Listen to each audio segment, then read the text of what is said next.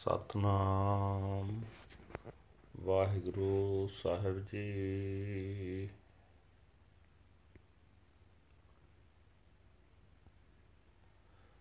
ਤਨਾਸਰੀ ਮਹੱਲਾ ਚੌਥਾ। ਹਰ ਹਰ ਬੂੰਦ ਭਏ ਹਰ ਸੁਆਮੀ। ਅਮ ਚਾਤ੍ਰਿਕ ਬਿਰਲ ਬਿਰਲਾਤੀ।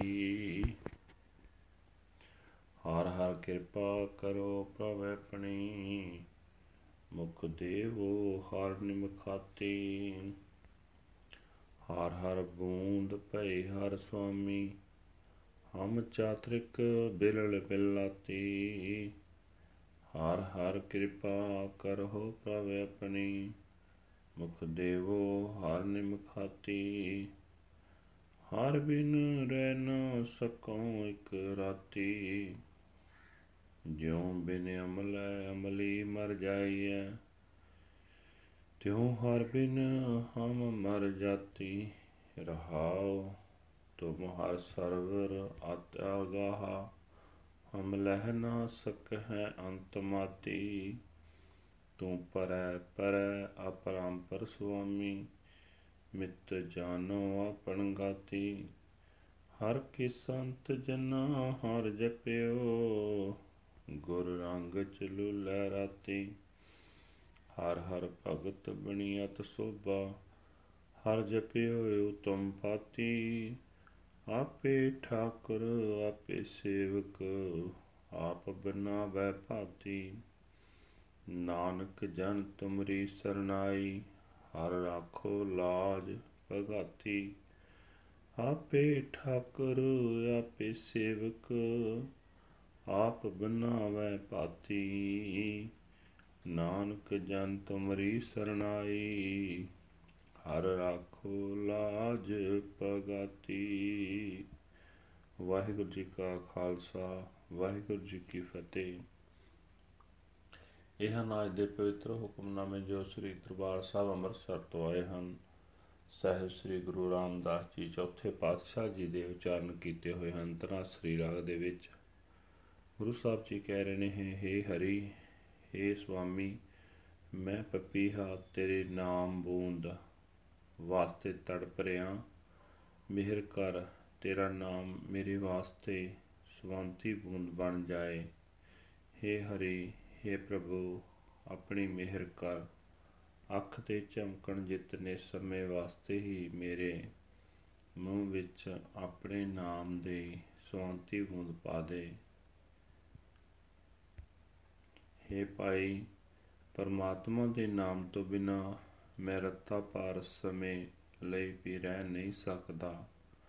ਜਿਵੇਂ ਅਫੀਮ ਆਦਿਕ ਨਸ਼ੇ ਤੋਂ ਬਿਨਾ ਅਮਲੀ, ਨਸ਼ੇ ਦਾ ਆਦੀ ਮਨੁੱਖ ਤੜਪ ਉੱਠਦਾ ਹੈ ਤੇ ਮੈਂ ਪਰਮਾਤਮਾ ਦੇ ਨਾਮ ਤੋਂ ਬਿਨਾ ਮੈਂ ਘਬਰਾ ਜਾਂਦਾ ਹਾਂ, ਠਹਿਰਾਓ।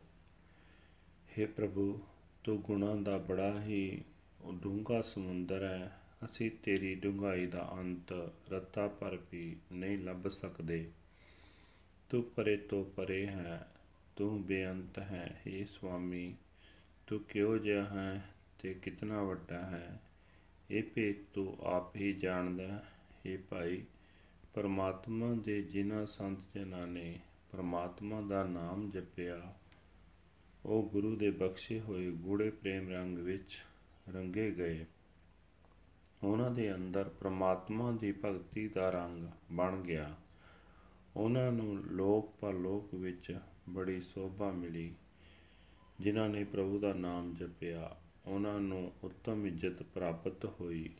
ਪਰ हे ਭਾਈ, ਭਗਤੀ ਕਰਨ ਦੀ ਵਿਉਂਤ ਪ੍ਰਭੂ ਆਪ ਹੀ ਬਣਾਉਂਦਾ ਹੈ ਟੋ ਆਪ ਹੀ ਟਿਕਾਉਂਦਾ ਹੈ। ਉਹ ਆਪ ਹੀ ਮਾਲਕ ਹੈ। ਆਪ ਹੀ ਸੇਵਕ ਹੈ हे ਪ੍ਰਭੂ ਤੇਰਾ ਦਾਸ ਨਾਨਕ ਤੇਰੀ ਸ਼ਰਨ ਆਇਆ ਹੈ ਤੂੰ ਆਪ ਹੀ ਆਪਣੇ ਭਗਤਾਂ ਦੀ ਇੱਜ਼ਤ ਰੱਖਦਾ ਹੈ ਵਾਹਿਗੁਰੂ ਜੀ ਕਾ ਖਾਲਸਾ ਵਾਹਿਗੁਰੂ ਜੀ ਕੀ ਫਤਿਹ This is today's Hukamnama from Sri Darbar Sahib Amritsar uttered by our fourth Guru, Guru Ram Das Ji under heading Tanasri, fourth Mahal. Guru Sahib Ji say that the Lord Har Har is the raindrop. I am the songbird crying, crying out for it. O Lord God, please bless me with your mercy and pour your name into my mouth, even if for only an instant. Without the Lord, I cannot live for even a second, like the addict who dies without his drug. I die without the Lord pause. You, Lord, are the deepest, most unfathomable ocean. I cannot find even a trace of your limits. You are the most remote of the remote, limitless and transcendent. O Lord Master, you alone know your state and extent.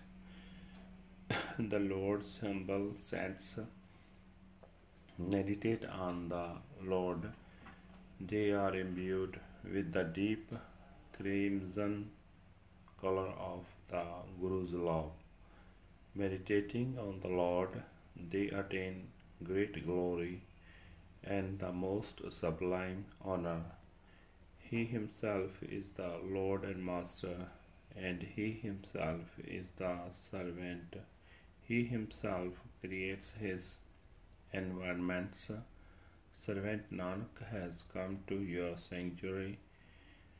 O Lord, protect and preserve the honor of your devotee. Waheguru ji ਕਾ ਖਾਲਸਾ ਵਾਹਿਗੁਰੂ ਜੀ ਕੀ ਫਤਿਹ।